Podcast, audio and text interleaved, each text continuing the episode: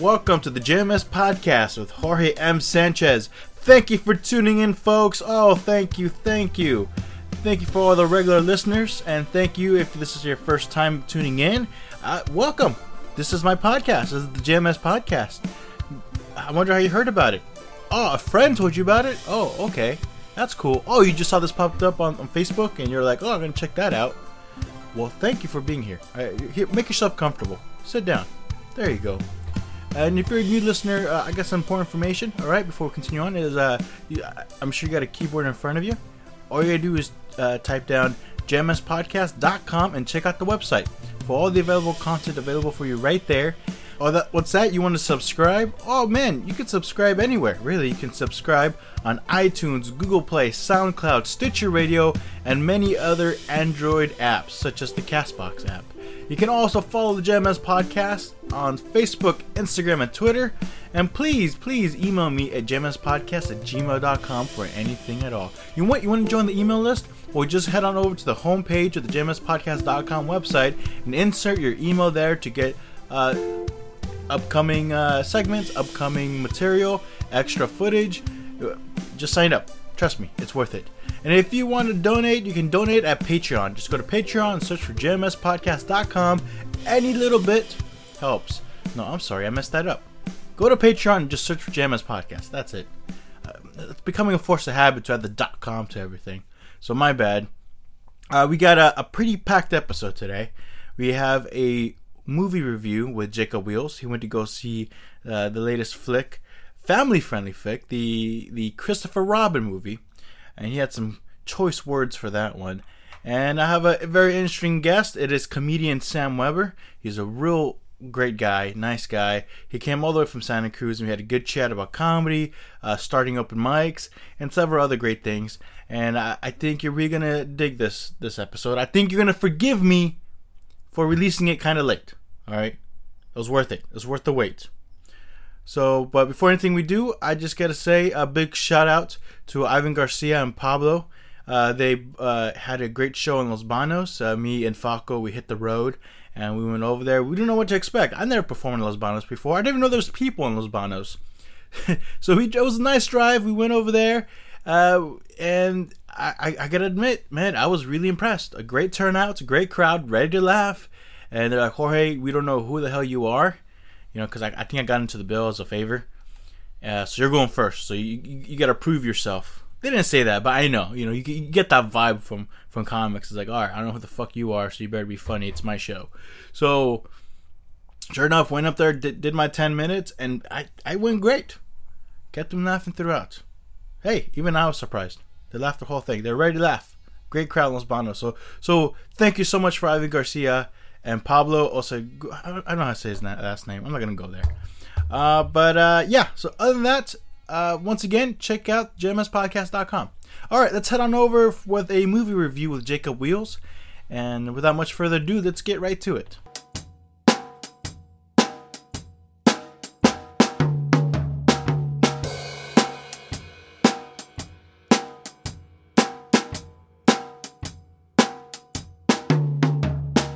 Alright, talk about being broken. Uh, welcome to uh, another segment of Wheels on Reels, where the best uh, r- film critic of San Jose. Yeah, in the he, world. In the world, most likely, but as far as we know, he is certified as the best in San Jose. Especially in this room. Especially in this room. In this room, yeah. Uh, where he's going to review a film. What movie did you go see? I went to go see Christopher Robin.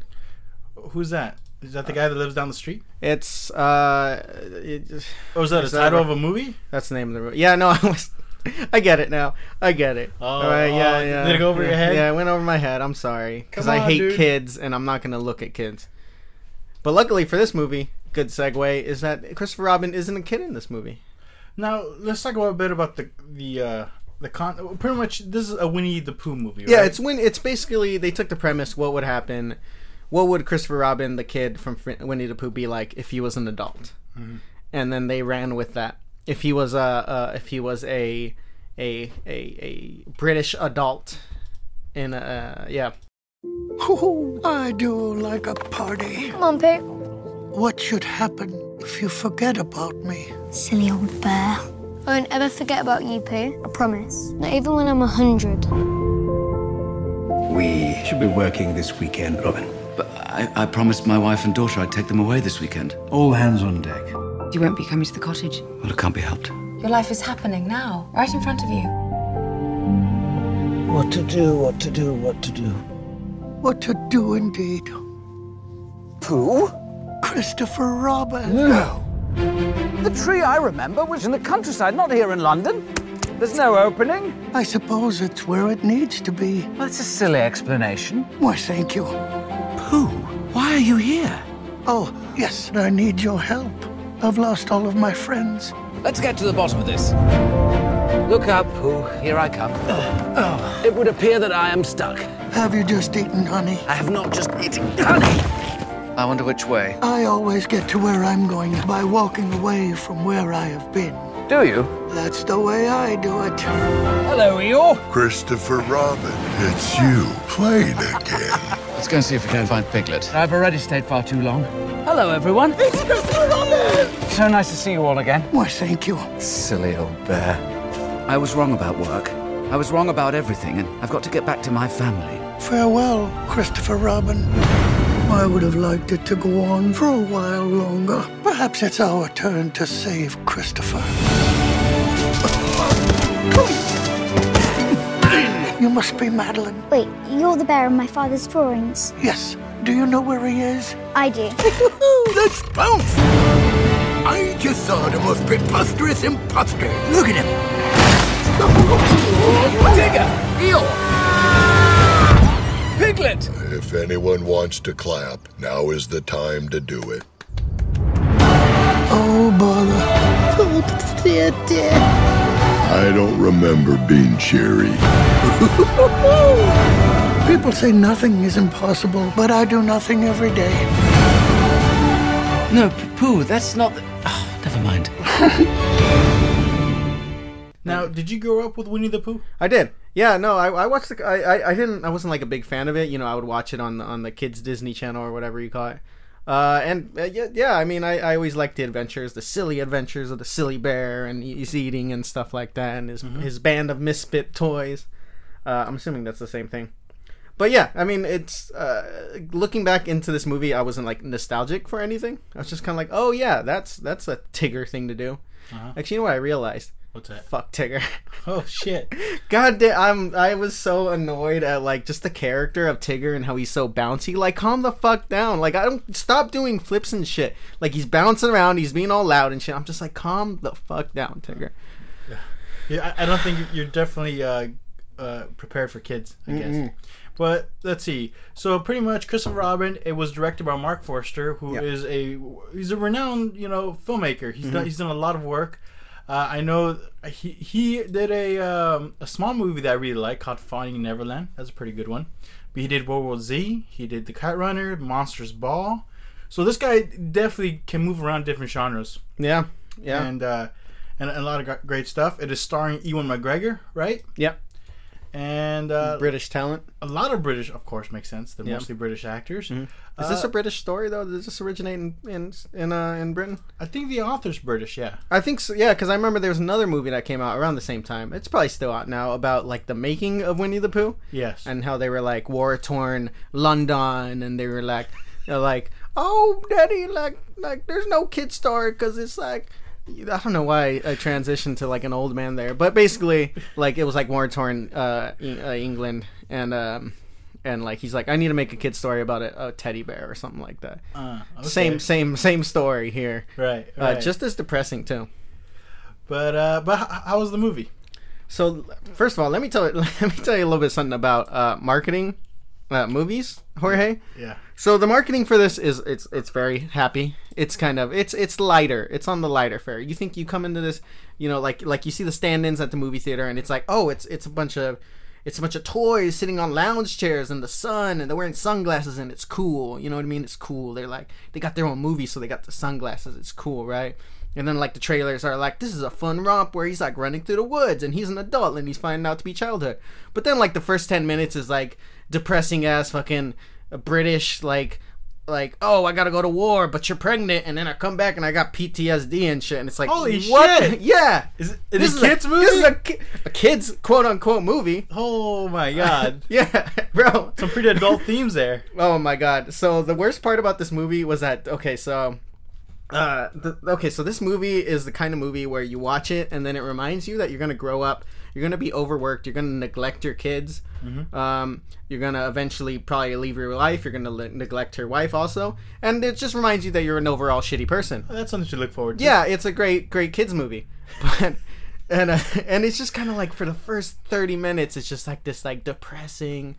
As, and first the, the okay so the first like say five minutes it's like it's it's a kid and these like dolls, right? Mm-hmm. And then live at, and then and then and uh, animals as it is, and like it's their last day before he has to go off to boarding school or some shit like that, right? And it's like, oh, it's so sweet, you know, it's a kid having like like lunch with his imaginary friends, and then they're like, okay, bye, Christopher Robin, and he gets sent off to boarding school, and then the motherfucking his dad dies, and he's like, you gotta be the man now, son, and it's just like, what is going on in this movie? Was it just moving too fast for you? It or? was. It was moving too dark. Too dark and too fast. It was too. Yes, it was just like I'm like we're having this nice little.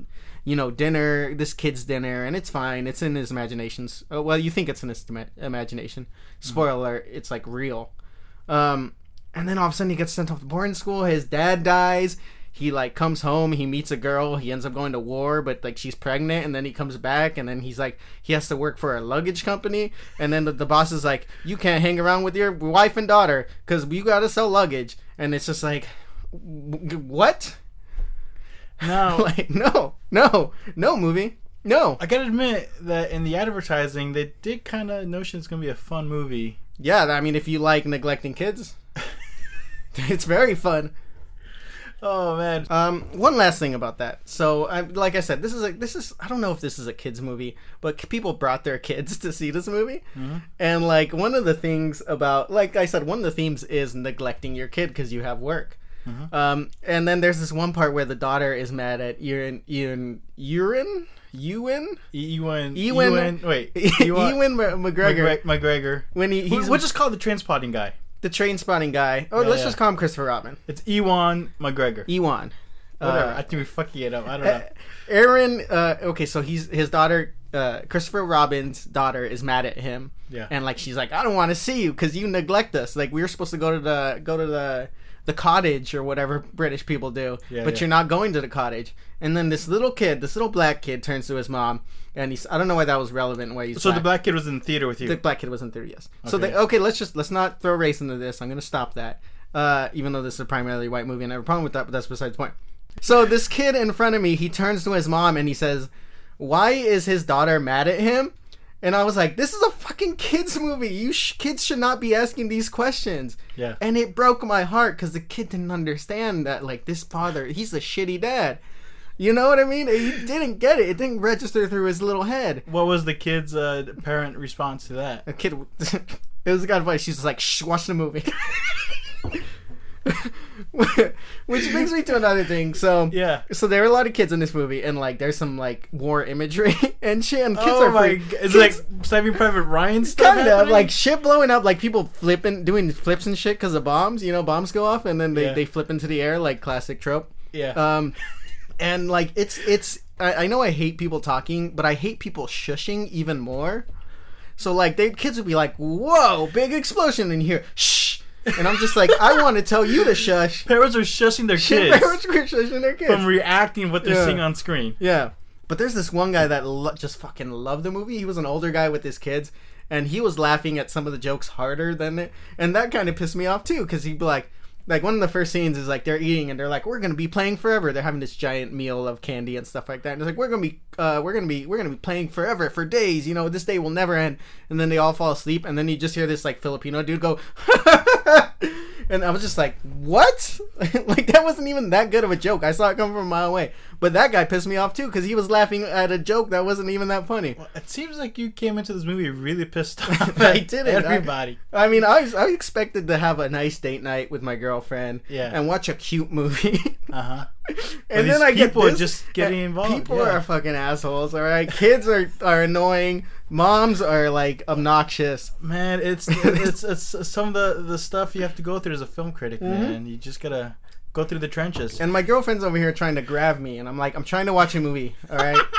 Like, don't do Is this. Is she getting turned on by I don't know. Robin? She does this with every movie, you know? There's a fetish she has. I don't know. I'm trying to... Maybe she likes to piss me off, because I want to watch a movie, and then I feel my leg being touched, and I'm like, calm down, right? We're at the movies. We're at the... First of all, public public uh, area. Yeah, We're yeah. Not, and secondly, there's a movie on screen. Be respectful. Hey, some chicks are into that, okay? I mean... You can't judge. I'm not into the into the-ness. Yeah, I hear you. Anyways, where are we at? Uh, so, so pretty much... Uh, It looks like it was a, a convoluted, all over the place. The tone was over the place. The, no, the tone was dark throughout the film. The only time it was over the place was in about the third act, when it gets more lighthearted and, like, Tigger's jumping around, being all like, calm the fuck down, Tigger. Mm-hmm. Um, you need to calm the fuck down.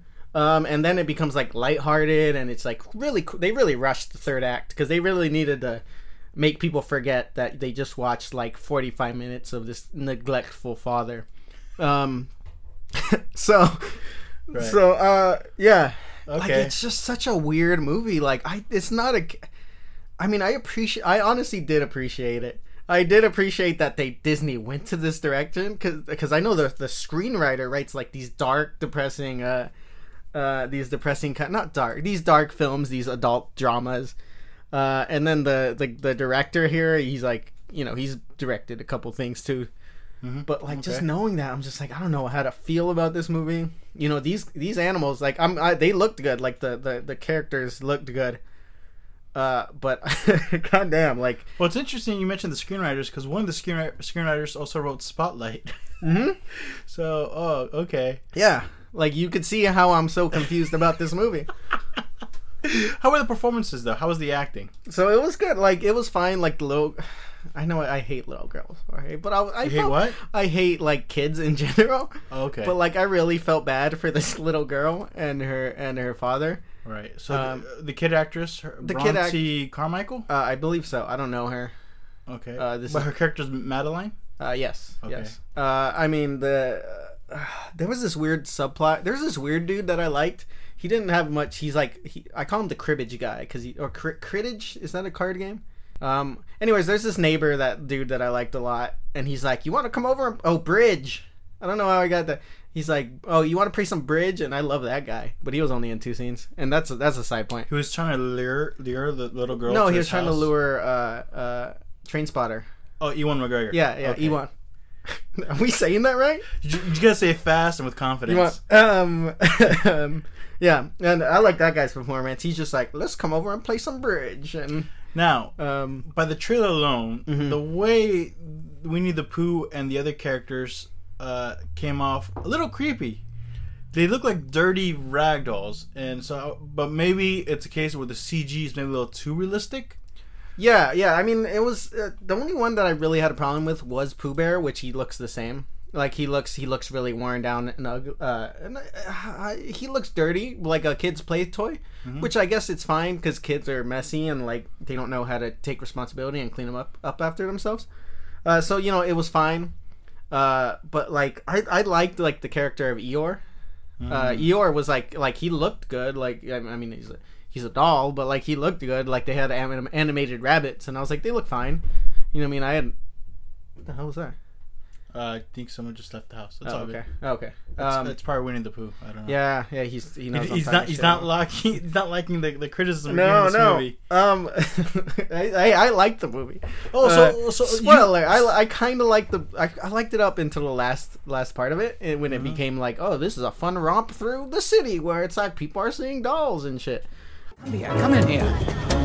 Look, you can't just keep saying hello to people. People can't see you moving and talking. But why? Because, because you're different. And b- b- people don't like things that are different. So I shouldn't be me? No, no, you, you, no, you should always be yourself. No, this is very confusing. It may be the hunger. You've just eaten. Oh, that's right. Maybe I didn't eat enough. Look, never mind about that. For now, just try and be a, a less...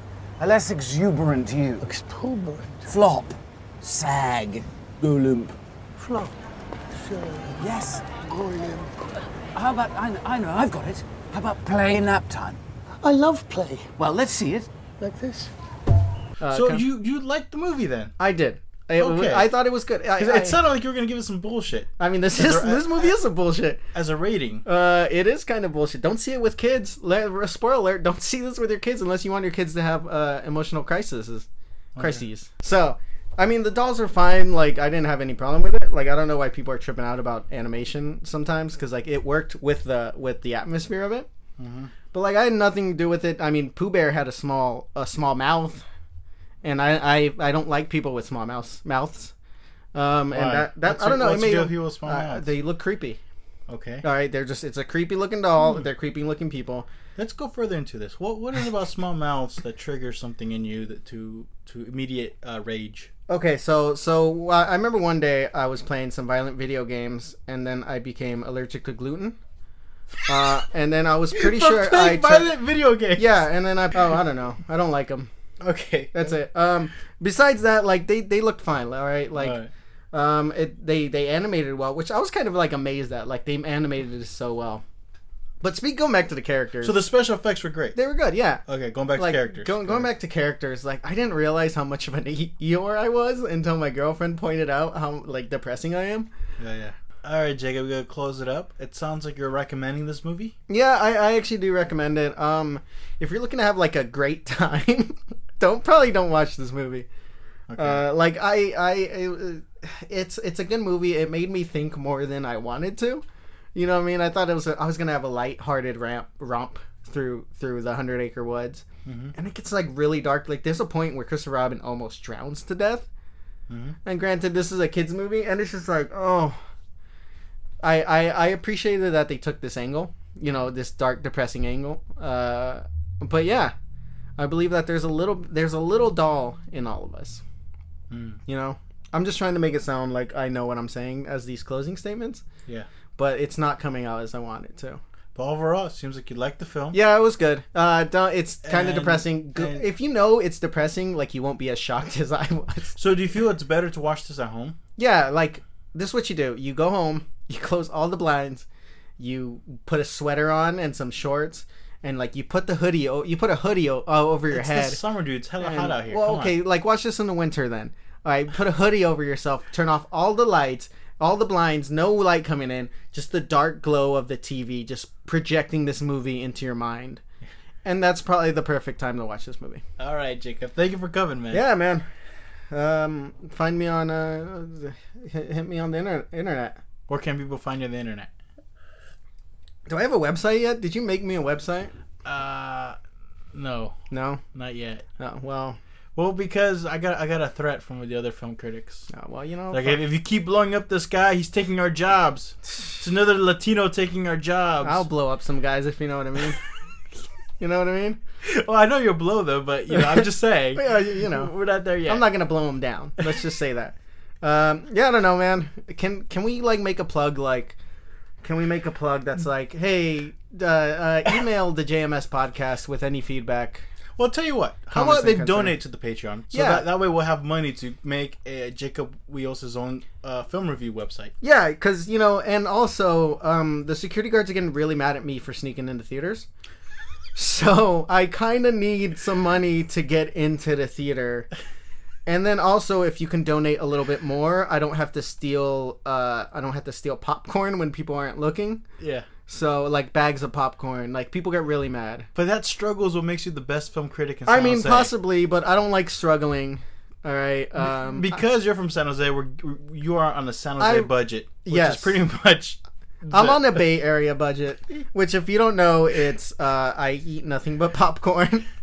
Uh, for lunch and um, yeah, so just donate. Uh, uh, give send me your emails and put some like bitcoins in there. All right, how about that? Um, and uh, you know, just overall have a, a happy day and just be uh, just be glad you're not British. All right, thank you for coming, Jacob. Mm-hmm.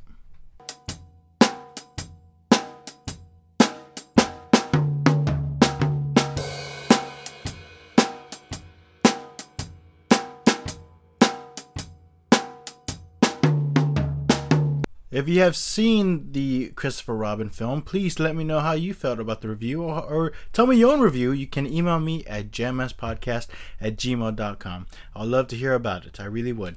All right, let's uh, move on with Sam Weber. All the way from Santa Cruz. I'm glad he can make it.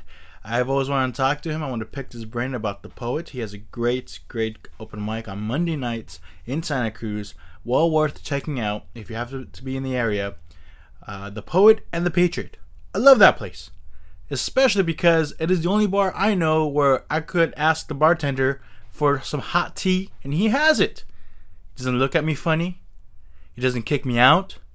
He just looks at me at the, straight in the eyes, and he goes, "Do you want English breakfast or green tea?" And I usually go for the green tea. So uh, I think it's a it's a great place. I love it. I look a little weird while everybody's holding beer. I'm holding a tea mug, but hey, it's one of the reasons why it's so special. On top of that, there's a great community of comedians there who hang out and who are great performers. And so I was very excited to have Sam Weber here. Uh, because I get a little nervous asking comedians outside the immediate area, you know, of Santa Cruz, San Francisco, uh, and beyond, I, because you know it's a long it's a long drive for them, you know, and I get a little nervous. I just want to make sure it's worth the drive. It, it, hopefully, you know, uh, it's not like, oh shit, man, this guy just brought me to his place and talked to me. What's the big deal? I drove miles for this shit. But usually, luckily, knock on wood, hasn't been that bad. And Sam Weber, for sure, was a, a, a gentleman all about it. He was great, a great talk. So I can't speak any more much highly of him. Other than that, to check out his open mic on Monday nights in Santa Cruz at The Poet and the Patriot. All right, so you know what? Fuck it. That's it. That's all I got to say about that. And let's uh, let's go with my conversation with Sam Weber.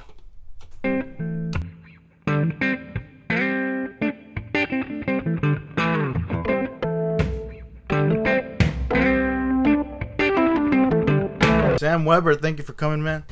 Hey. Thank you for making the drive all the way from Santa Cruz. Oh, it's fine. It's, it's uh, you know, I mean, like, it's bad when there's a bunch of tourists, and I'm and I'm driven into that. Yeah. Uh, but on uh, on Monday morning, all of the tourists have already gotten back to their, their homes, so they're already, you know, back at their tech jobs by now. So, is Santa Cruz the worst for a local on the weekend? Is I that, mean... Is that where the tourists stop by? It's where you guys, it's where anyone from San Jose goes to just hang out. Right, right. Uh, because San Jose sucks. Does it? What happened? What does San Jose do to you? Oh, I forgot that you, yeah. No, uh, San Jose is great. San Jose. What? Well, do you, do you have family here? Did you live here at one point? I mean, I grew up in, um, yeah, I grew up in the Bay Area, on um, on the South Peninsula. What, um, which town? Menlo Park. Menlo Park. So yeah. I guess Mid-Peninsula. You know who else is from there? Oh, we probably don't know him. I uh, had him here on, uh, uh, what's his name? Cedric. Oh, Drake. I love Cedric. Yeah, he's great. And Nate Spears. I, I You're know. the third yeah. comic out of Menlo Park. Well, hey. What is about that spot that's that's bringing out comedians? Like, well, where's the self-hatred coming from?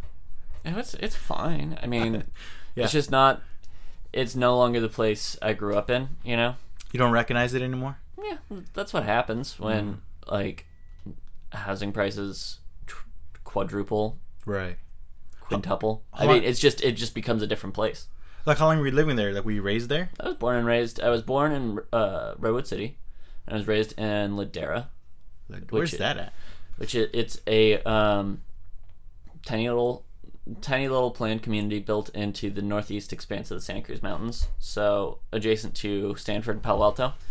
Oh, interesting. So it's by the uh, the Skyline up road. Uh-huh. But it's it's in the that's same zip code as West Menlo Park. Oh, it's beautiful. Jesus. Um, that's like right up there in the woods, right? Mm-hmm.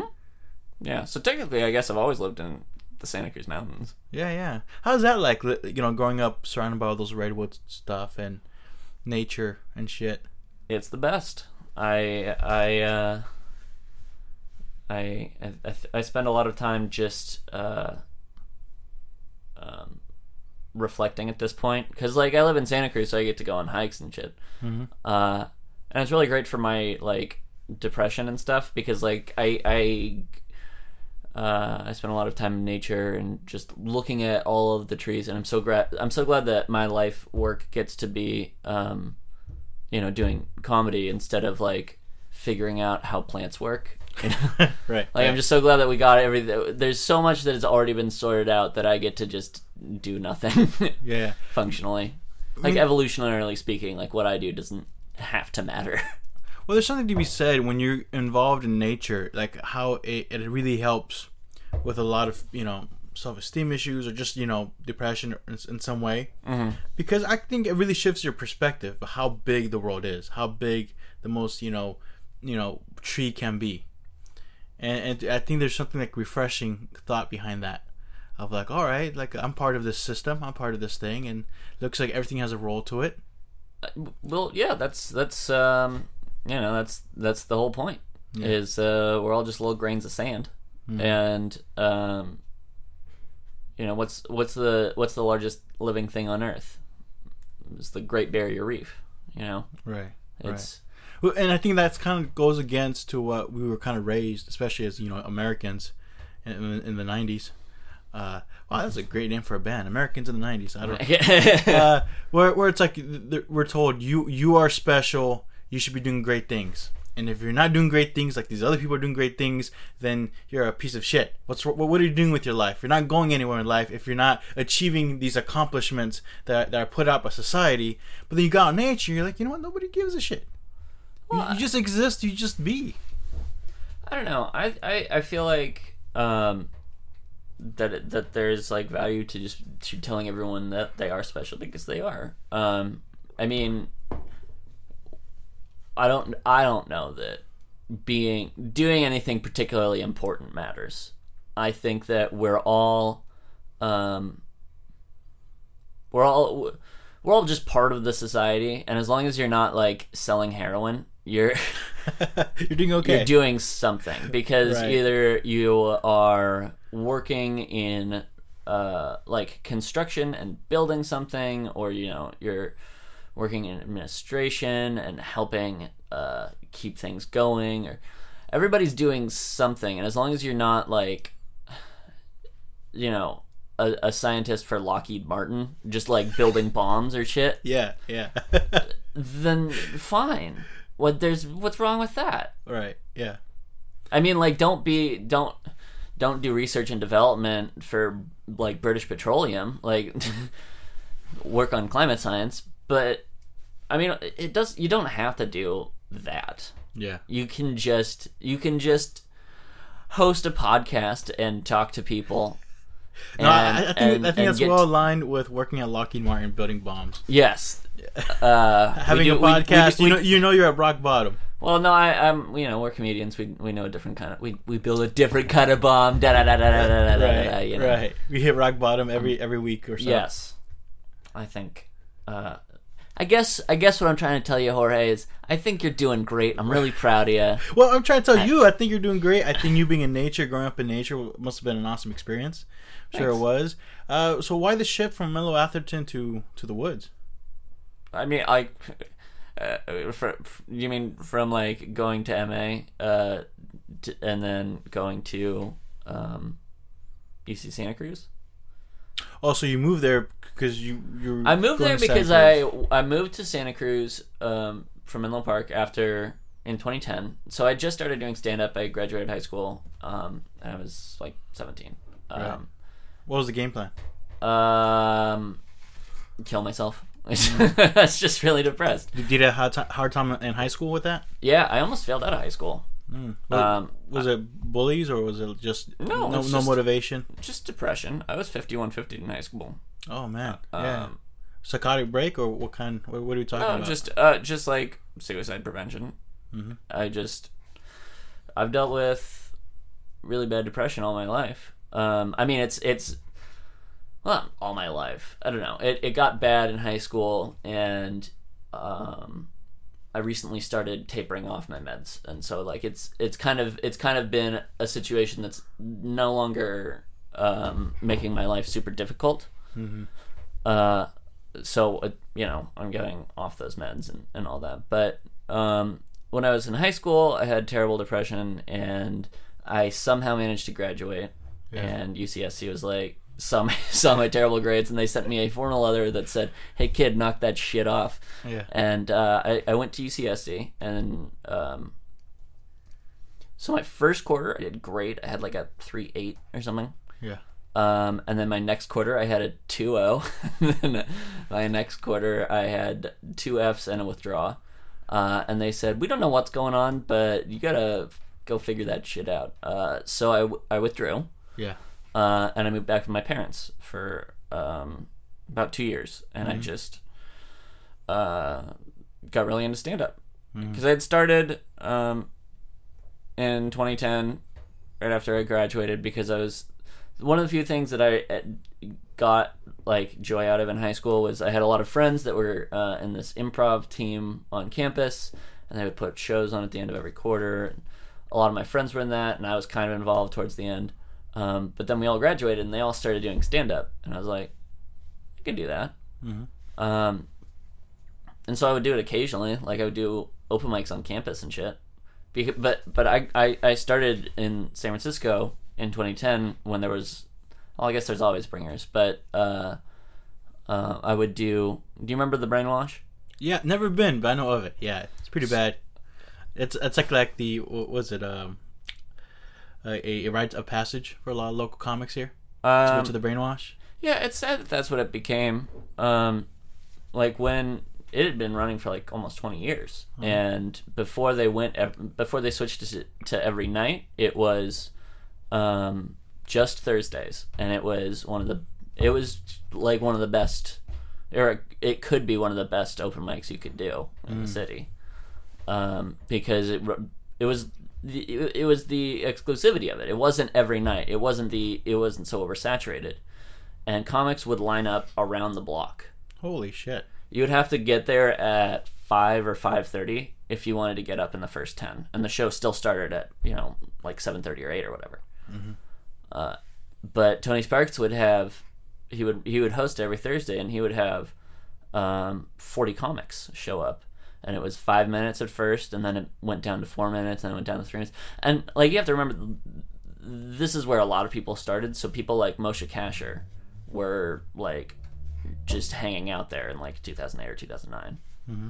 I mean, that was towards the end of his time here. That was towards, like, the time when he, he started to move on. Right, and, right. And, and his star started to shine. But, um... So coming in, you knew of that stuff. You knew of that mic and how special that mic was. So I knew I did that mic, and but I thought like this is my vision of what comedy was was uh, you do this you do like a open mic a week, and then you do bringer shows at the Purple Onion. Uh, yeah, that was the system. That was that was the system as I understood it. And the Purple Onion uh, back then, it, now it's Doc's Lab. They closed right. it and made it a variety club. But before they closed it, I mean initially it was like. You know, the Storied Club, or Zach Galifianakis recorded his Netflix special there in two thousand six. Right, right. Um, but towards the end, it was just charlatans trading on the, you know, tra- trading on the souls of the past. Yeah. Uh, and it was just every weekend was just bringer shows, and they didn't. Then it wasn't acting as a comedy club anymore. It was acting as a rental venue with a bar. Mm, yeah. Uh, and so I would do an open mic week, and then. Bringer shows, and, and when I dropped out in two thousand eleven and I came back, I started to do more mics because when you're really depressed, the biggest thing that can help is community. Well, yeah. Not the biggest thing. I mean, they say. Well, feeling productive and being mm-hmm. a part of something mm-hmm. are super important to yeah. to the, just to the human condition in general. Mm-hmm.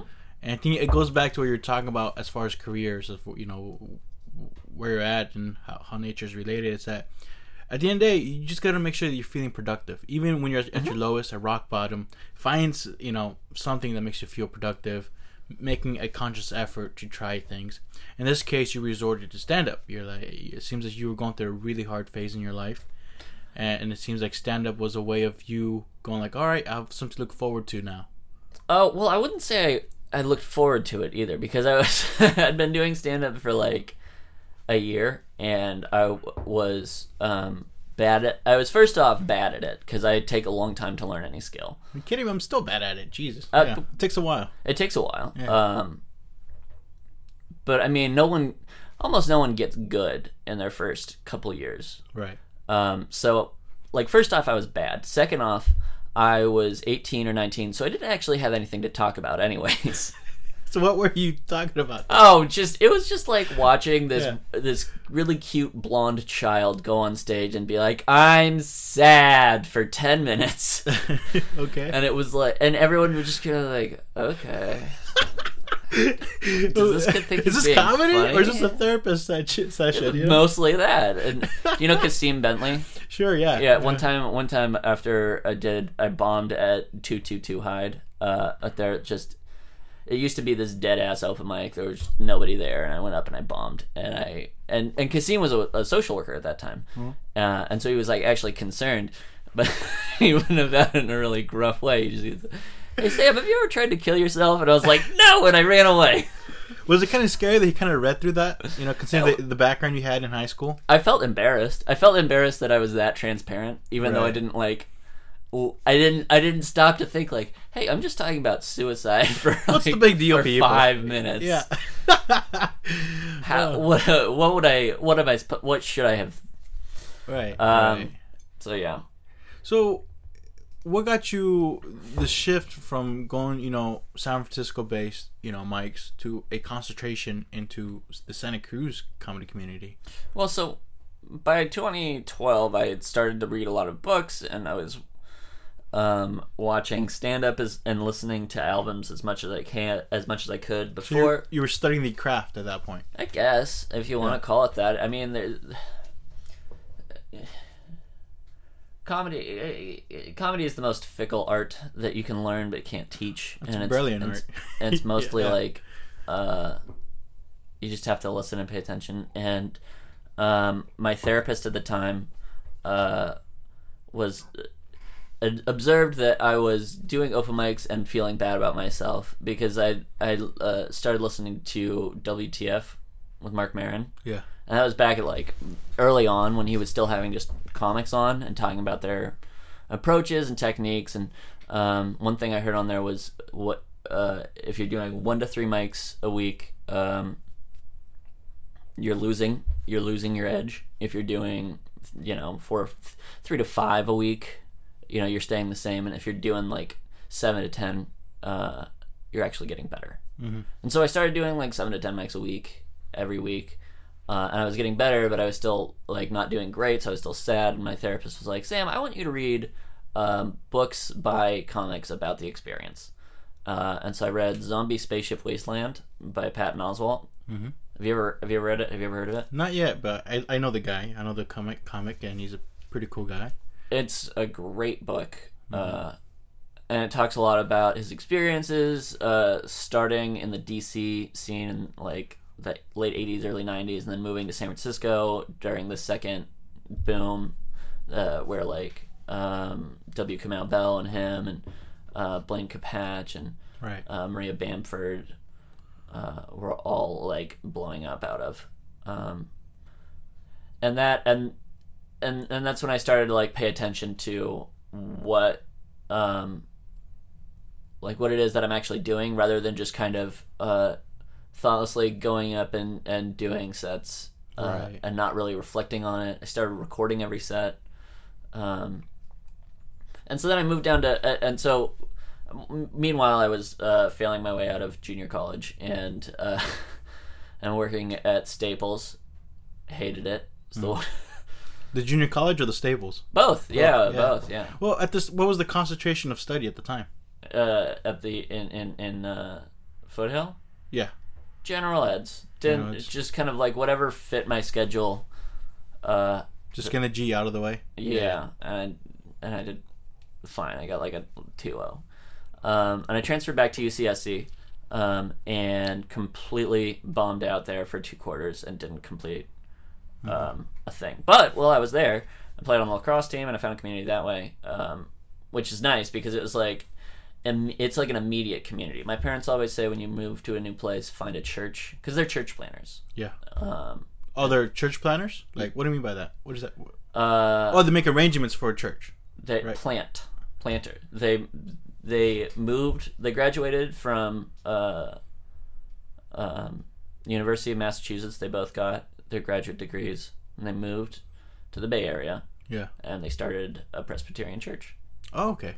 and then that folded when the pastor that they found felt called to a different uh, congregation, which just means uh, they offered him a paycheck and he wanted to be closer to his family. So you grew up in a religious household? Yeah.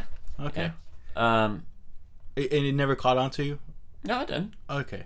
Yeah. So you, you're you're definitely religious. Uh huh. Cool. And I talk about that in my act. Okay. Um. I I only go to the poet, you know, once in a while, but oh yeah, no, I, but... I sound I sound like a real dingus.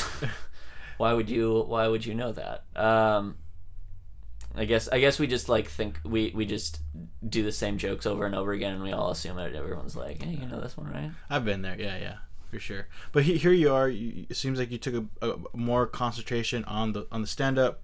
You, you you're you're going to junior college, working at Staples, not liking it. Uh huh. So what what kind of motivated you to kind of to go back to U C S C? Yeah, I felt I was getting left behind. Um, I um, I saw um, a Bo Burnham interview. You know Bo Burnham? Yeah, yeah. He, he became a YouTube star in late high school, and then instead of going to college, he just you know toured off that, that viral video money. Right. And became actually a good, you know, well, I think a good stand-up, but uh, everybody always disagrees on who's a good stand-up and who's not. It's subjective. Uh, I like him, though. He did either... I think he did um, a segment on The Green Room with Paul Provenza, which was this Showtime show. Yeah, I love that. I love watching those... Uh, I, too bad it got canceled, but they have they have all, almost all the episodes on YouTube you can yeah. check out. Yeah. yeah. And he did... Um, a segment there, and um, they were talking. They were just like asking him what his experience was like because it's so different, right? Just, I mean, like it. Almost every club comic is that that's really successful is over thirty, because it just takes so long. I mean, most of them are like over forty. Mm-hmm. It just takes so long to hit it, and he hit it so early that it's it's. It's just unusual in uh, to an extreme degree. And they're like, what was that like? And, and he was explaining that he felt like he was being left behind because all of his friends were going to freshman year and living in the dorms and partying and uh, making all these friends. And he was doing um, some show to what were like essentially would have been his peers at all these different universities and not really getting to... get to know anybody or like have that party experience or have the, the growth that comes with that. Mm-hmm. And he felt, and, and, and I mean, also he was like making millions of dollars and he was like, he, cause his, you know, he's touring the whole country. Uh, so he was quick to be like, well, it's not the worst thing in the world.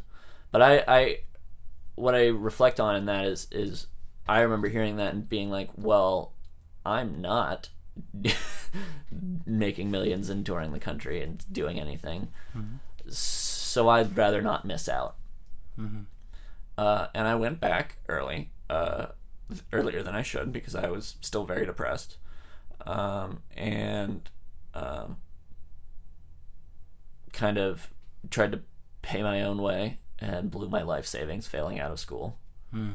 Uh, and um the strangest thing happened was uh, when I moved there in twenty thirteen, the beginning of twenty thirteen, there just happened to be a few other people that had moved there uh, that want, that had been doing stand-up, that wanted to keep doing stand-up, and there had been some locals that had just realized, hey, I want to do stand-up. And so for the longest time, there were two rooms for about, you know, five years in Santa Cruz. There were two comedy shows. There was uh, the Blue Lagoon with D N A. Right, great room. Yeah. And... Uh, And then there was the Crow's Nest in the harbor. Yeah, I've, uh, I've yet to check that out, but yeah, I, I hear great things about that too. It's uh, it's the longest running comedy show in California. What, the Crow's Nest? Mm-hmm. Really? It's, it's been, I mean, aside from like whatever club, you know, right. It's the longest running one nighter. It's over thirty years now. Um, wow. Is my okay. is what I've been is what I've been told in Northern California, maybe, right? I mean, okay. I go by, I'm a comic, baby. I go just... you go by, by the word, word, of, word mouth, of the street. Yeah, a yeah. smile and a song. yeah, yeah.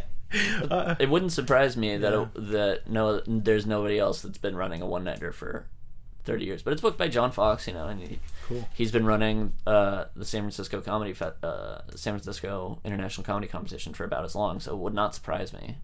That's interesting you, you say that, because for some reason I, I always had the impression that Uh, the Santa Cruz comedy community w- was vibrant and, and, and big. It, it seems like there, there's a lot to do for... Again, this is just the impression I got. Oh, there uh, is now. Uh, of how tight-knit you are and how how, how supportive everybody is. I'm like, you know, this is a great scene. And and I always tell Sounds Like Comics, like new people, it's like, go to Santa Cruz, you know, it's a lot of fun over there. There's a lot of great things happening. And But I guess what you're telling me now, for the longest time, there's only really two mics that people could hit up. No, no. That was in um, that was in twenty thirteen. Mm-hmm. Um, that was that was where uh, where it all started. Because now there's now you can do a um, you can do a set there, at least one pretty much every night. Right.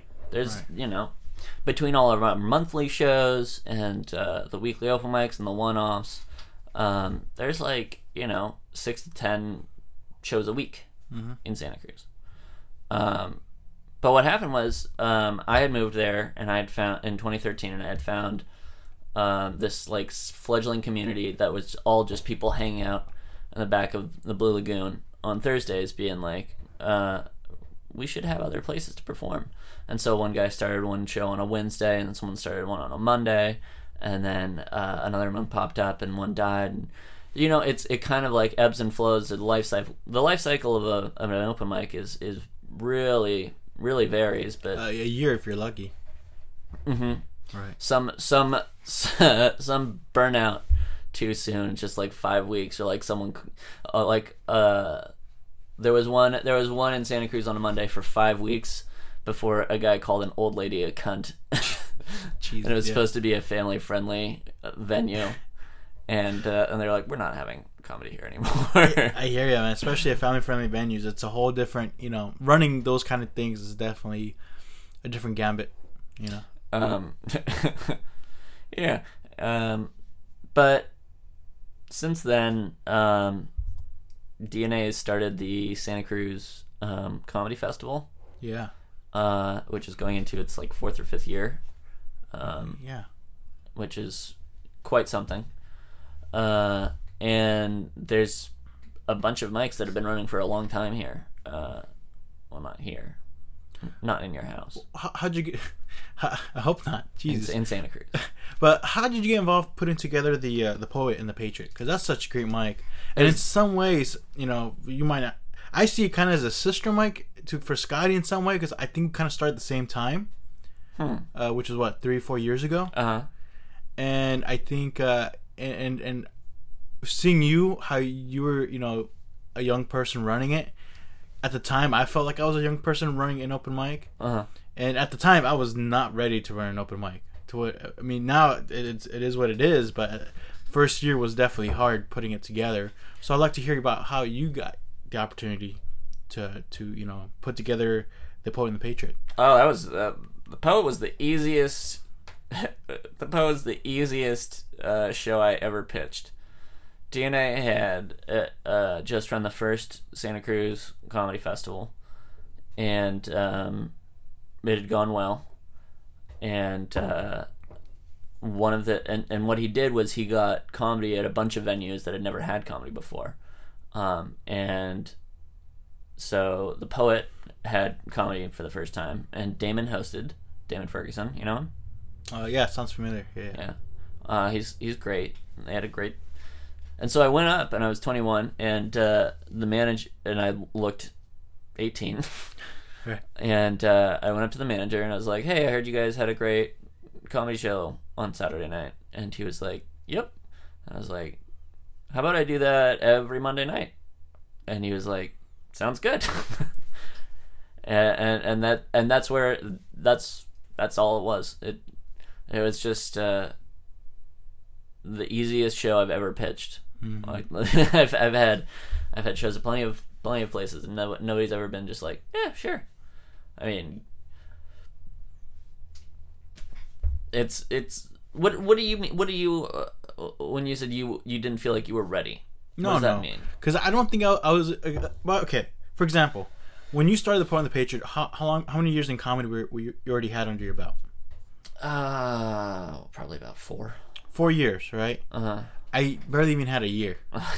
You know, and it was just by chance that for some, because uh, for Scotty was a general open mic on Tuesdays, uh-huh. or just musicians, comedians, or whatever. Right. And I was going at the local university, at uh-huh. San Jose State University, and oh great, and that was only the real. It was that and the Caravan were the only real spots we can get some, you know, stage time. And of course, the difference here is that for Scotty is a cafe, uh-huh. you know, a family-friendly cafe, mm-hmm. uh, and and it's just. Not, not even a year in, but for some reason, uh, we made friends with the baristas and management, and uh, they they you know they wanted to split off the night because too many comedians were taking over the musicians' time, and they they asked me to do it. Oh, nice! And it, we, at the time, I was very ambitious. At the time, you know, uh, being creatively putting things together was not you know I like doing those things coming from a film background or in general. Mm-hmm. It's like, you know, this is interesting. Let me try it out. But then we self-reflection. I was like, man, I was just not ready what I was getting myself into in some ways. Because it's one thing doing comedy. It's another thing putting together, you know, an open mic or a showcase. You know, like kind of the business side of comedy in some way. You know, you know where I'm going with that? Mm-hmm. So it, that that's where I felt I wasn't ready. So you already four years in. You're like, you, you already had four years of observing other, you know, open mics, how they're run. Mm-hmm. Uh, so I, I think you came in with a better idea what you were dealing with, right? Yeah, I suppose so. And I guess the, the biggest thing when running an open mic is getting the word out to comics.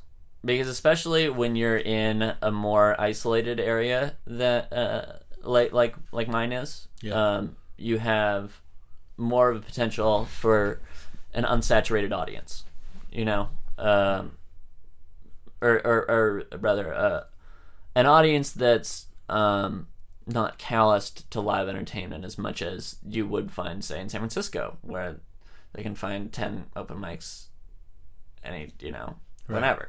Yeah. Um, the entertainment culture's there; it's ingrained in the, in the city's history. Mm-hmm. Right. And and uh, so I think that it, an advantage I had was um, being able to just. Um, poke a million people and say, "Hey, I'm running this open mic," and then when you ha- when you have just a jillion people coming through doing your open mic, uh, some of them are going to be good, mm-hmm. and uh, if people if you have good ones, then people are going to like it and and uh, keep coming back. Ha- ha- has it changed running that mic from when you started and what it is now? Yeah, we have a taco stand now. Oh yeah, which is that's, great that's, addition. I'm so jealous. Uh, that, Yeah, it's been the same.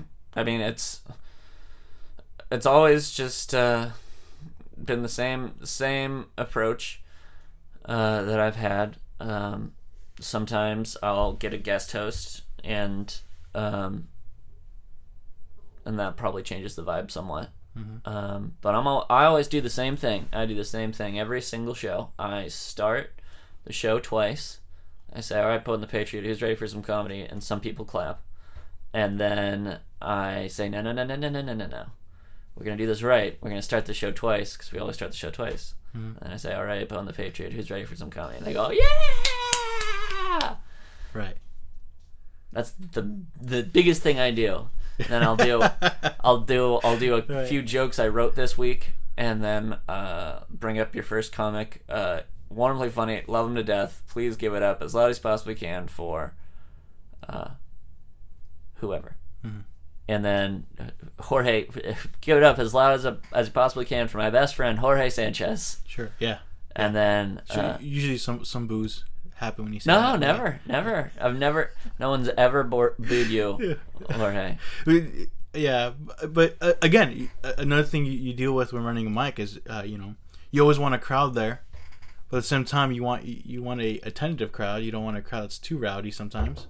I'd rather have a crowd than not one. That's true. That is very true. Because uh, you can, I mean, you can tame a, a general, uh, you can tame a, a loud audience that's hard. Yeah. I mean, at the very least, you can get the people that are closest to you to pay attention. I right. mean, like if they're in, in the, the first back couple of the rows, yeah, yeah. If you're in the, you know, if you if you if you're actually trying and you're not just screaming horrible things into the microphone about how everyone sucks and how comedy sucks, you could you could win some people over if you're gonna if you just keep doing, because that's not a situation where you do long jokes. That's not a situation where you have a lot of leeway in terms of waiting on a punchline. You kind of just gotta mm. do quick jokes and get out of there. Now, what were some things that you, you learned along the way of hosting? Uh, let's see. Quick things I learned along the way. Um. I don't know. Uh, I, I, I don't know. I don't know that I... Because how do you how do you look at yourself um, when you're a fully grown adult and then look back on uh, when you were like two feet high and think, how does the world look different now now that I'm not two feet high? Right, right. Um, I guess I guess I, I developed some skills in crowd management. Mm-hmm. Um, I don't I don't just yell at when there's a heckler. I don't just um, yell at them when there's heckling someone's set and say, shut up. I walk over and I say, hey, let him tell his jokes. You know, um, and, or they'll they'll say, you know, or they'll be pissed off and be like, oh, that person's saying some fucked up shit. And be like, yeah, it's an open mic. You don't have to stay. Hmm. How, how how was was there a change in your relationship with the other local comics, especially the, the newcomers, and in the way that once you are a you know someone who's hosting a room, and a room that's you know it's building a reputation, whether you like it or not, you're becoming a person of influence. You're you're becoming a a, a person uh, who is essentially in a role of a leadership. Really, do you ever deal with that you know dynamic? Yeah. Uh, and I guess the thing I do most is I just, uh, try really, really, really hard to treat everyone with respect, even when I don't necessarily like a situation. I guess it's, um, I just try to, I tried to, um, do good community management, I guess, 'cause it's, it's what it is. Um, and, and, and I'm aware that I have s- some responsibilities in, in terms of making sure that everyone feels safe at my open mic mm. and that everyone feels welcome and not, uh, um, as an other. Yeah. I think that's, I think that's something that, um, is really easy to do, especially when you have a small scene where there's a lot of, it's easy to have a lot of friction and people will chafe at each other. Right, right. Um, but I try really hard to um, uh, be as inclusive as possible and follow general best practices in terms of booking diverse shows. Mm-hmm. You don't want to have you don't want to have an all dude lineup. You don't want to have an all white person lineup. You don't want to have like an all straight lineup, you know. Mm. I mean, you can do it. You can do whatever you want, but it gets boring. Sure. Yeah. It gets. It's just not a good show, and it. Rep- I mean, like, it, there are there are places where it kind of makes sense if it's like a club and it's a two person show, and there's a big headliner, and the head the the feature is like someone that's like just really makes sense.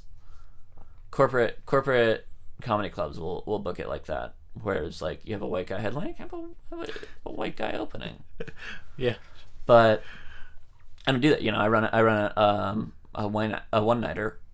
I run a showcase once once a month, uh, and I try to have uh, a really diverse lineup because um you know, people don't want to sit and see the same perspective six times in a row. Yeah.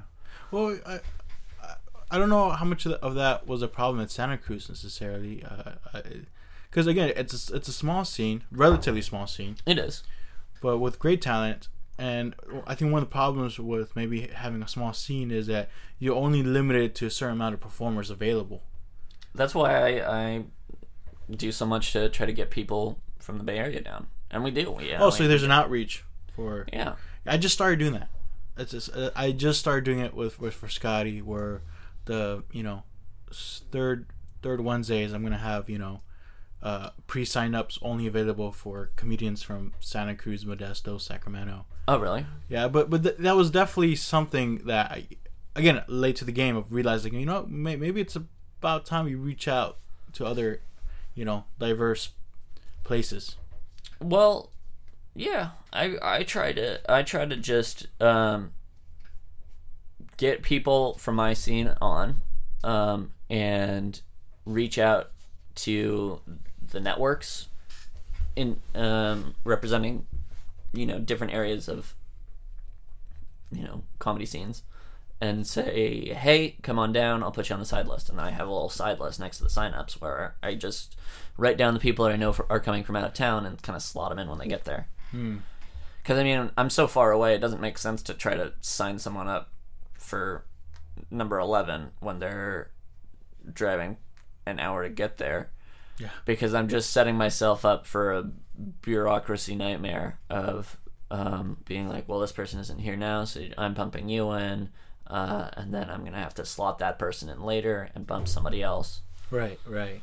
That's, so, that's always tough. It's, so I just take yeah. my list and I uh, stick to it, and I'll give people heads up when there's four more than them, three more than them, two more than them, and then when they're next. Mm-hmm. Uh, and that allows me a little buffer. When someone shows up, I can be like, all right, there's three more than you. You know. Hmm. Now... the showcase came much later, or was that kind of at the same time you started the open mic? So I started the open mic um, about four years ago. It'll be four years in November. And um, they would not... I, I, I finally got to First Fridays after a year of booking successful showcases, but for a long time they would not give me a regular thing. They would just give me like a Saturday or something. Just wherever on the calendar they had an opening, and sometimes it would be the end of August and then the beginning of September or something. Mm-hmm. And so for a year I was just kind of booking um, the best talent I could to headline, and then a diverse lineup, uh, and and getting a lot of uh, and doing a lot of flyering, just printing it out, printing out two hundred handbills and handing them out to all the hotels and all the downtown little areas, um, and finally and and and. I had I had a lot of great people on, you know. I had uh, Cassim Bentley. I had Matt Lieb, um, who went on to, uh, is doing big things. I had Kate Willett, who just had a, a Netflix special come out. Yeah. Um. But uh, eventually they were like, okay, and they, they let me have a regular First Friday thing. And so that's where I've been at for the last two years. Hmm.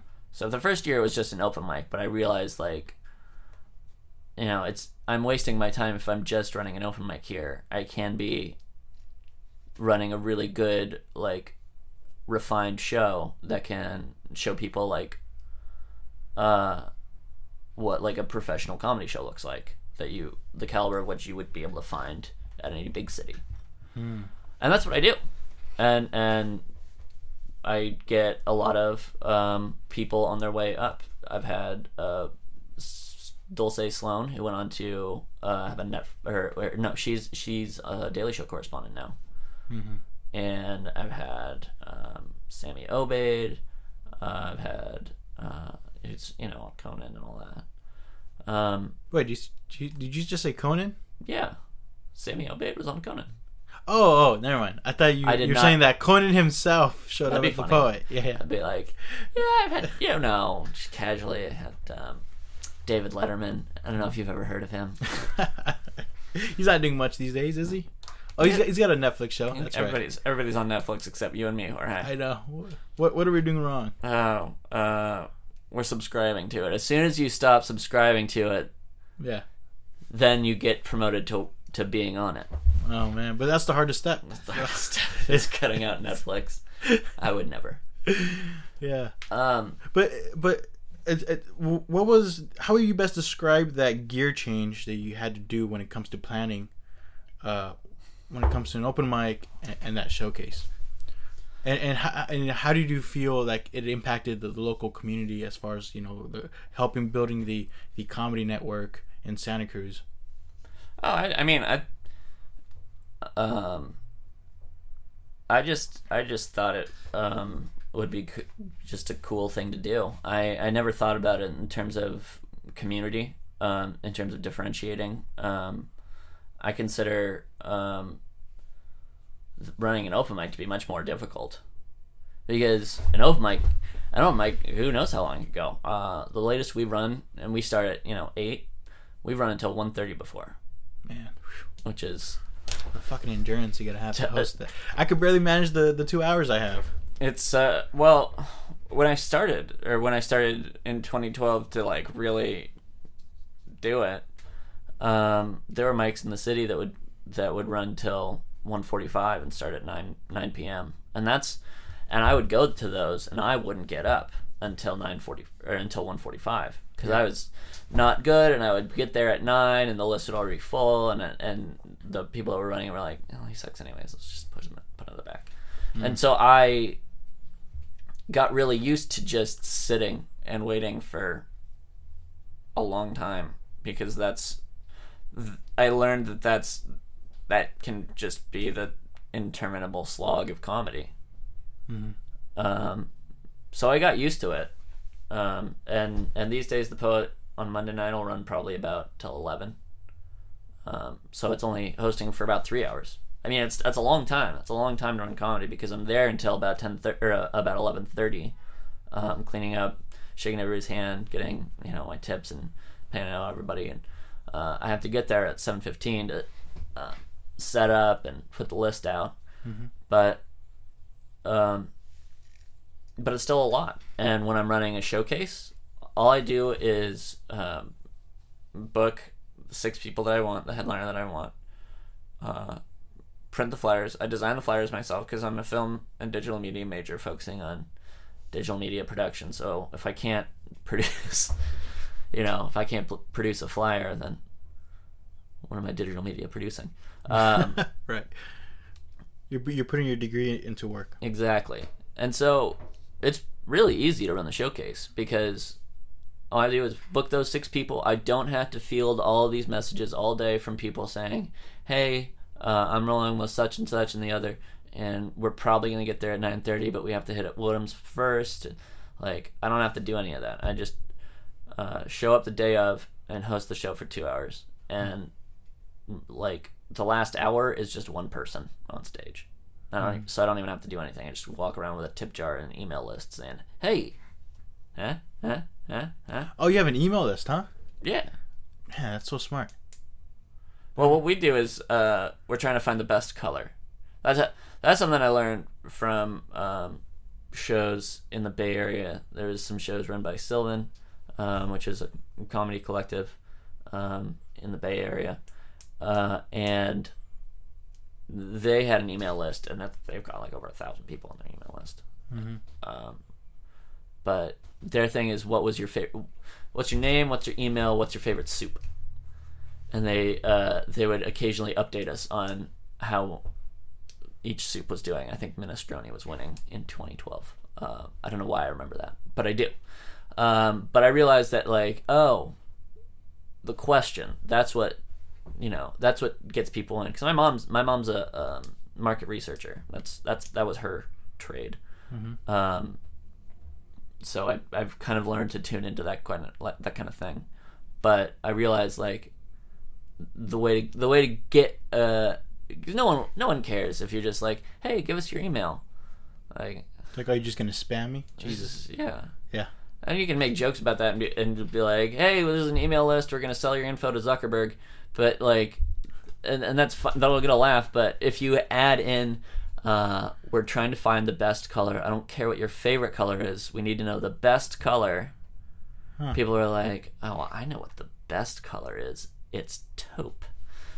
And so they they write, you know, whatever. Um, How do you dictate which color's winning what? Well, I keep, I put it all into MailChimp, and uh, I just. keep track. It's just like a it all goes into like a big spreadsheet, and so I can tell what color is, do, is has the most votes. And green I think. Oh, so they're voting through the email. Yeah, they're they're just signing up. They're writing their name, uh, and they're writing they're writing the color on the email list. So it's just a piece of paper. I hand it out. Yeah. Okay. And it seems like you've been getting, you know, a lot of success with the email list. Yeah, I stopped doing it for a while because I didn't have a printer, um, and, and I I uh, started doing it again. And, and yeah, on Friday we got our, our last First Friday show. Um, we got like fifteen emails. So, do do you feel? Uh, I, I know you touched upon it briefly, but I, I really uh, maybe give me some insight on how that works, because every time I perform at Santa Cruz, whether it's an open mic or a showcase, mm-hmm. the crowds are always great. Yeah. Even the crowds that, you know, are, they don't originally go there for comedy. Uh-huh. They stick around and they listen. Yeah. Uh, what is it about Santa Cruz that kind of has that vibe? It's a small know? town. It's a small town. Yeah. And um, people are less uh, less preoccupied and less inundated. There's no comedy clubs here. There's no... Um, there's no big names that you can see whenever you want, and um, I mean, it still has the vibe of a, a big city, you know, where people are running around all the time. But um, it's also a really arts ori- arts community oriented place, mm-hmm. and people are more willing to sit down and listen to and hear what you have to say. Um, but mostly, uh, it's just a place that's starved for decent talent. Mm. Uh, and you know they don't they don't get a lot of your type around there, you know. What do you mean? Comics, comics, entertainers. Okay, it's all poetry, and it's bad poetry. yeah, like like most places, I suppose. Yeah, but there's you know there's there's well, so much of it in, in the Bay Area if you want to go see a good comedy show. Yeah, and there's plenty of people. Like on Friday night, uh, someone came up to the the door and asked the the uh, bouncer, like, "Hey, what's going on tonight? And uh, is there is there music?" And the bouncer was like, "No, it's comedy." And and the woman just goes, "Ugh," and they walked away. Jesus Christ! So it's, I mean, there still is that. It's just like, um, there's smaller pockets of it, and there's more people here in Santa Cruz that are just kind of like, uh, just happy that you're here. Well, another great thing is it seems like you, the the comedians have a, a coalition put together. Like it seems you guys are very organized in supporting each other and, mm-hmm. and putting things together. Mm-hmm. I know you know D N A has a big part in that mm-hmm. in some ways, but it's just it, that's that's amazing to me because usually when you're in the you know in a community of comedians, there's usually ego involved. There's usually some disagree creative differences. So I am really really impressed on how you guys have managed over there. It's Santa Cruz. It's not. What does that mean, though? Like, well, what is it you guys got that we don't got? Well, there's a big pond here, my dude. There's no point. It, it there's no point in having an ego in the world's smallest pond. That would be like, that would be like, living in Sparks, Nevada, and being like, I'm the best comic in Sparks, Nevada. You know, that'd be like, like that'd be like, gives a shit. Yeah. That'd be like trying to run the best open mic in Bend, Oregon. No one would fucking care. Uh-huh. What's the point of being like? I was on the sure. I was on the cover of the newspaper in Santa Cruz, California. Who cares? That's pre- no. That's pretty cool though. That's good promotion though, isn't it? Oh, it was nice. Yeah. yeah. Um. It was. It was nice. I mean, like the reason that I got it was just because the editor. They were gonna put me in the profile section in the back. And uh, the editor was like, "What's the cover story?" And someone, the assistant editor was like, "Oh, it's about Trump." And the editor was like, "I'm sick of that guy. Let's put the kid on the cover." Oh man, uh, do you do you, do you what's like a certain theme that you felt uh, you gravitate towards in your own material? Mm, just you know, stories and, and reflections on um, how I see the world. Uh, I guess I'm I'm an electronic music minor. I do a lot of jokes about the music industry and, and recording artists. I do um, stories about uh, the short lifetime I had working in H R mm. um, after I dropped out the second time before I came back to U C S D. Um, I talk about religion and my parents and all that. Um, I wouldn't say there's a theme. Um, I, I I would hope that a theme would be jokes. Yeah, hopefully laughter is a theme. P- yeah. Punchlines. yeah, yeah.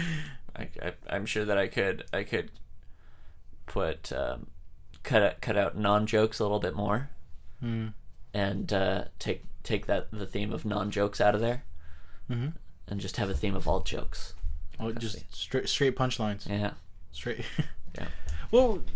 Do you feel like your your voice has changed? I'm sure it has throughout the years, right? Yeah, I used to be up here, and now now I'm up now I'm down now I'm down here. I'm a sensual man. Like, were you always a storytelling kind of kind of uh-huh. guy? Uh huh. But they didn't. They weren't funny. They were just sad. Uh-huh. I would try to do like longer form bits, and it was just kind of like not going anywhere. Uh, I was I I mean I was always doing the the same thing. It's just a matter of refining and cutting out stuff and, and removing jokes that aren't good or don't reflect well on you. Like, there are jokes that I used to do where, like, they weren't... I wasn't, you know, you know, targeting minorities or, or whatever with my jokes, but it was it was stuff, like, that I don't feel, like, reflect who I want to be. Mm. So I guess um, I'd hope that what I'm trying to do has matured, um, but I don't know that it's that different, hmm. which is fine. I mean, I'm never gonna be like a one-liner guy like Mitch Hedberg, right? Um, Those are tough, man. Well, I mean, I do some one-liners. Hmm. I do some stories. Uh, I can't do I can't do like voices, you know. I can't do accents impressions. Or yeah, I mean, everybody, anybody can do Arnold Schwarzenegger, but that's it. Yeah, that's the only only for a few seconds. That's really. The only one anyone can do. Everything else, some people can't do. Man, it's great stuff. Uh, so it seems like you also. Uh, I seen you perform at Fremont. Seems like you, you you travel a little bit once in a while, right, to perform. Yeah, just haven't much since I was in school. Huh. So you're studying digital media, right? Film and digital media with a minor in electronic music. Cool. Was that the initial major you came in, or did you change majors when you came back? When I first went, I was a politics major um, until I until my therapist told me I had to stop banging my head against a wall. And so I... Politics will do that to you. Yeah. So I, I quit that and switched to film. And then I dropped out again. And then I finally came back. I, I did film classes at Cabrillo, which is the junior college in um, Aptos in Santa Cruz County. Right. Uh, and did well there and transferred back. Um, and before I went before I went back to U C S D, I was traveling a lot. And I would, uh, you know, I did road trips from Portland down to San Diego. Um Um, this past this past year um, of twenty eighteen, I haven't really done any traveling. But last year, I did um, I did a couple festivals. I did Chico, and I did the Savage Henry Festival in uh, in Humboldt. How was that experience performing at festivals? Oh, it was fun. It was nice. I mean, I got to meet I got to meet some people that you know I uh, admire. Um, it, it was fun. Um, When I would do road trips, I, I would get to... There was one time that I got to do a show with Shane Mauss, uh, who's um, a really a really cool alt comic. I don't know if you would call him alt comic. He's not, like, a very mainstream comic, but he's a club guy, and uh, he's got a couple specials on Netflix. And mm-hmm. uh, he was someone I found when I first started doing comedy, and I listened to his jokes, and I, just, I thought he was so friggin' funny. Yeah. Uh, were you starstruck? I'm sure you were, right? I th- I thought it was really cool, um, and he was. It was hard to be starstruck by him because he was just such a low key, mellow guy, and uh, he goes he tours the country with doing his podcast that's about um, life and science, mm-hmm. and he interviews scientists, uh, and he's all about like. Um, psychedelics and their impact on the brain and, and how it alters our life. He's done D M T a lot, you know, the spirit molecule. Right. It's the one where it's like a mind-bending trip that you leave, you know, space and time and all that. Uh, and after the show, like, I did terrible because it was um, the the show is just so packed with stars, and it was L A. I mean, not stars, but like really talented people. Mm-hmm. Um, like one had just gotten finished with his America's Got Talent taping, and the other one's America's Got Talent appearance was on in the bar in the back. Uh, and then there's Shane Mauss, and then there's uh, this uh, really talented uh, like. working comic uh, that I had a huge crush on, and yeah, and then in the middle and is me, right? Uh, and I was certainly the weakest link, oh, but man. Shane Mauss was super cool, and um, and uh, hung out with me and uh, my friends who produced the show. That's why I got on it, uh, and just talked for like forty-five minutes about his life and what he's doing and all that. Hmm. Um. So it was really cool, um, but I haven't I haven't uh, had a chance to to you know work the road in a long time, just because I've been I just want to get it done. You know, I want to be done with school because I'm doing a lot of screenwriting and stuff. And well, that's and cool. Not, I didn't know you were a screenwriter. That's pretty awesome, dude. Um, yeah. Well, it, you know, it, so I didn't send a resume or anything. So what about screenwriting attracted you? Uh, just writing jokes. I'd always wanted to do it. Um, and an independent producer in twenty fourteen that wanted to produce content for a streaming device um, company in Silicon Valley. Um, he came to us, me and my creative partner at the time, and we talked about, like, because he came to Santa Cruz to set up because it was right next door to, to Silicon Valley. And he filmed some shows around town, and D N A filmed a show with them. Um, that that that turned out pretty good, and they just packed it into a movie and submitted it to um, the Santa Cruz Movie Festival.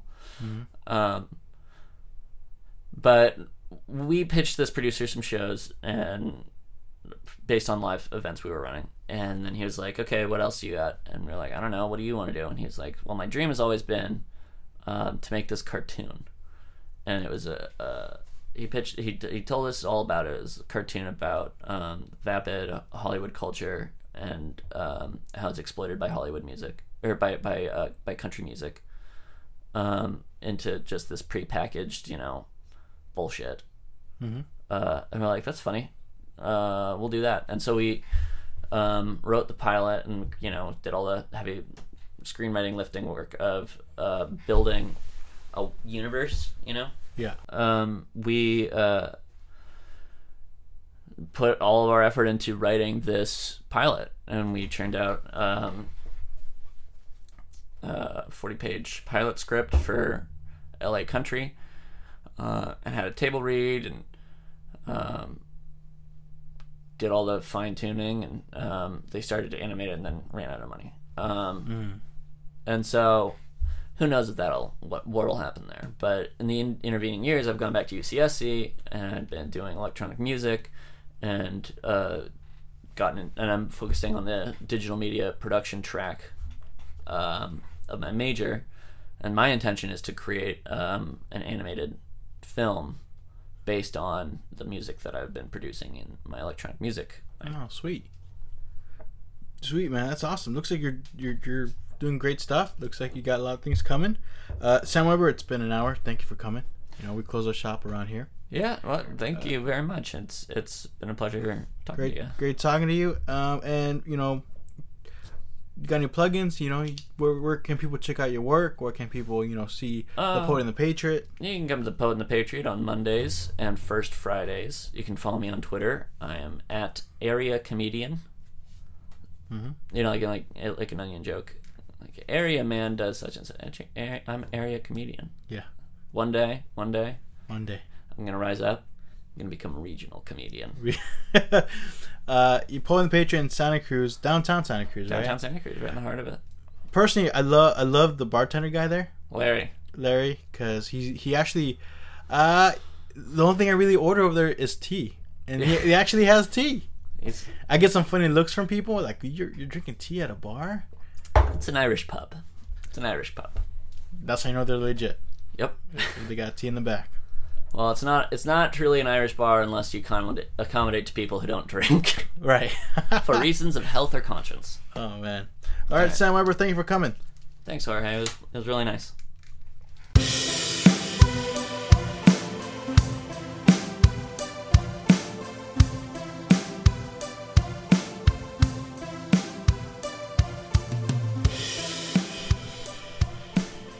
Once again, check out Sam Weber's open mic on Monday nights in Santa Cruz at The Poet and the Patriot. A lot of fun. Great talk. Great talk with that guy. All right, that's it for this week. Have a good one. Take care. Next week's guest is a musician. She is young and she has a, a great voice, and you should look forward to that episode coming real soon. Hopefully it'll be on time this time around. All right, that's it, everybody. That's it for me. Don't forget to follow the J M S Podcast on Facebook, Instagram, and Twitter. And oh, another thing is stop by for Scotty once in a while. That's where you can find me uh, running my sh- comedy show. And uh, a lot of great things have been happening there. On top of that, you can now follow the For Scotty Comedy on Facebook and on Twitter. That's right. Get to know about upcoming comedy debates, upcoming uh, improv games, s- stuff like that. All right, that's it. Have a good one. Take care. Sayonara.